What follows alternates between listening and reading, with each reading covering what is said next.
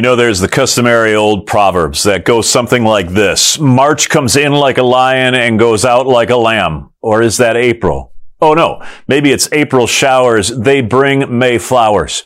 Here at Shepherd, in our Shepherd worship, we're focused on the reality that the run up to Easter, the season of Lent in the Christian church's calendar, is a season that is stormy. It is meant to bring dark clouds, thunder, lightning into our souls so that by the time we reach Easter, by the time we reach the moment where Jesus Christ walks victoriously out of a tomb, we know that we've reached the calm, the calm of paradise, and we truly are blessed.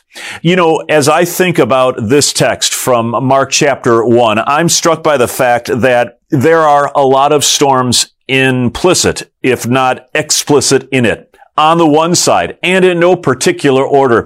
There is the thunderous voice of God that breaks through the regularity of life on earth and says, Hey, by the way, this guy coming up out of the water, this is my son whom I love, and you may want to listen to him. While on the one side, that seems like a glorious something to have happen to you. The fact of the matter is, when God thunders from heaven and makes such a declaration to people who are living on earth, probably indicates there's something wrong. Uh, number two, uh, Jesus is cast into the wilderness. He's out with wild animals. He's in primal nature. This son of God who lives in heaven, who knows the glory of God's grandeur and brilliance, he is now slumming it with the uh, hyenas out in the back 40. That is very disconcerting. That's a pretty stormy experience itself. And then finally, not to be overlooked, by the time you reach the end of this narrative, Mark chapter 1 verses 9 through 15, we see John having his head served up on a platter literally, that's what we come to find out, is that John was beheaded. This is the entry sequence of God's voice, Jesus with the wild animals, and John's execution, by which we come not only into the book of Mark's gospel, we come into the season of Lent. As I mentioned, the season of Lent in the Christian calendar always begins with a retelling of the temptation of Jesus Christ after his baptism in the wilderness. Storm before any kind of calm. You know, by nature, we human beings are stormy people. Um, you don't have to look around you very hard to see how stormy we can be, salty in our words, um, very aggressive in our actions. I mean, we we not only call it reckless driving, we call it aggressive driving. We not only say that um, that people invade something, no, no, no, they storm into it. We are stormy people.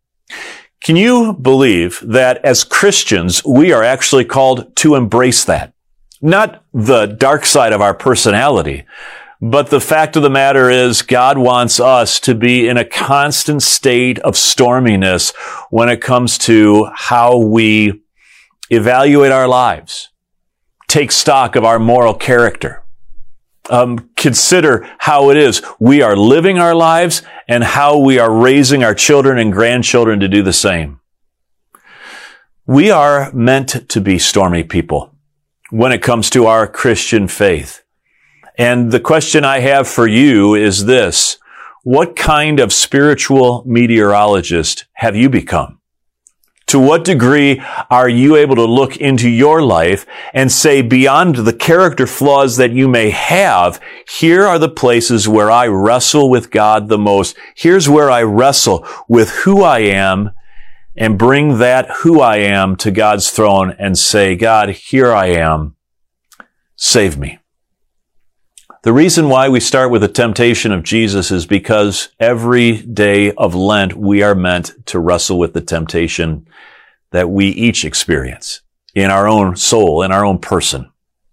And that uh, phrase, spiritual meteorologist, is used for a purpose. You and I are intended to be each and every day of our Christian lives the kind of people who take stock of the storms at work in each of us and to embrace those storms as part of our personality. That's true, but also to bring those storms to God's throne and say, Lord, calm these storms. even out these seas in which my boat is, is sailing. Help me, God, so that I can reach the calm that you intend for me and that you ultimately deliver at Easter. Um, I, I, just don't want to take it for granted. You may have noticed that I'm uh, dressed a little down for this uh, sermon today for this message. I have my buffalo plaid on. Um, this past week, uh, we know that we've been watching here in America a storm, a winter storm with frigid temperatures go from uh, west to east, from north to south. It has engulfed our whole country. Uh, unless, frankly, you live down here in Phoenix. I'm I'm not trying to be aggressive or anything. I'm just saying. And so I thought, because we do have Shepherd family, we have Shepherd family members who are listening to this sermon right now, and they are up in the frigid tundra of Wisconsin. They are living in the snow-covered streets of Chicago. They are trying to get water and electricity in the frozen land of Abilene, Texas, Dallas, San Antonio. I thought for the sake of being fair, I would at least represent here in Scottsdale an awareness that this winter storm is overwhelming. And, uh, you know, one of the things that I realize is that sometimes you just need some company while you're going through the winter storms. I did not want to show up, in other words, here for this digital worship service dressed in some short sleeve polo shirt with a nice tan on. No, no, no. I, I want you to know we are thinking about you. We are praying for the well-being of our country. We are praying for the homeless, the under-resourced throughout our land who are having to endure these cold, frigid days in very uncertain circumstance. We take heart in knowing that we are, are navigating these storms together, even if some of us may have an easier time here in Phoenix. Um, you are not unaware uh, to us of what's going on.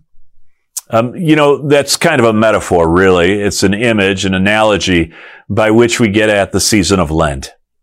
The season of Lent is meant to be walked together as a community of faith, some of us with heavier storms, some of us with just a light drizzle, walking nevertheless toward that day when Jesus Christ, by his grace, comes bodily out of a grave and says, your sins are forgiven, your guilt is atoned for, and your entry into heaven is secure. The storms before the calm but the storms will always give way to the calm because God is a God of grace. You don't have to wear buffalo plaid. Heck, you don't even have to wear sackcloth and ashes to be a Christian. But what you do have to do is embrace the storms that are by nature at work in us. And even as Christians still antagonize us and know that by God's grace, He walks with you through those storms and he brings you to paradise on the other side of all of them. Pray with me, would you? Thank you, Heavenly Father, for your grace, the way you help us navigate choppy waters, dark skies, and give us a hope that can never fade or spoil or perish. Lead us through these storms and bring us safely to the other side, where we see Jesus rise bodily from the grave victorious the author of hope, the author of calmer days. In Jesus' name we pray. Amen. Hey, thanks for joining us. God's blessings to you and blessed Lent as we make our way now toward the celebration of Easter.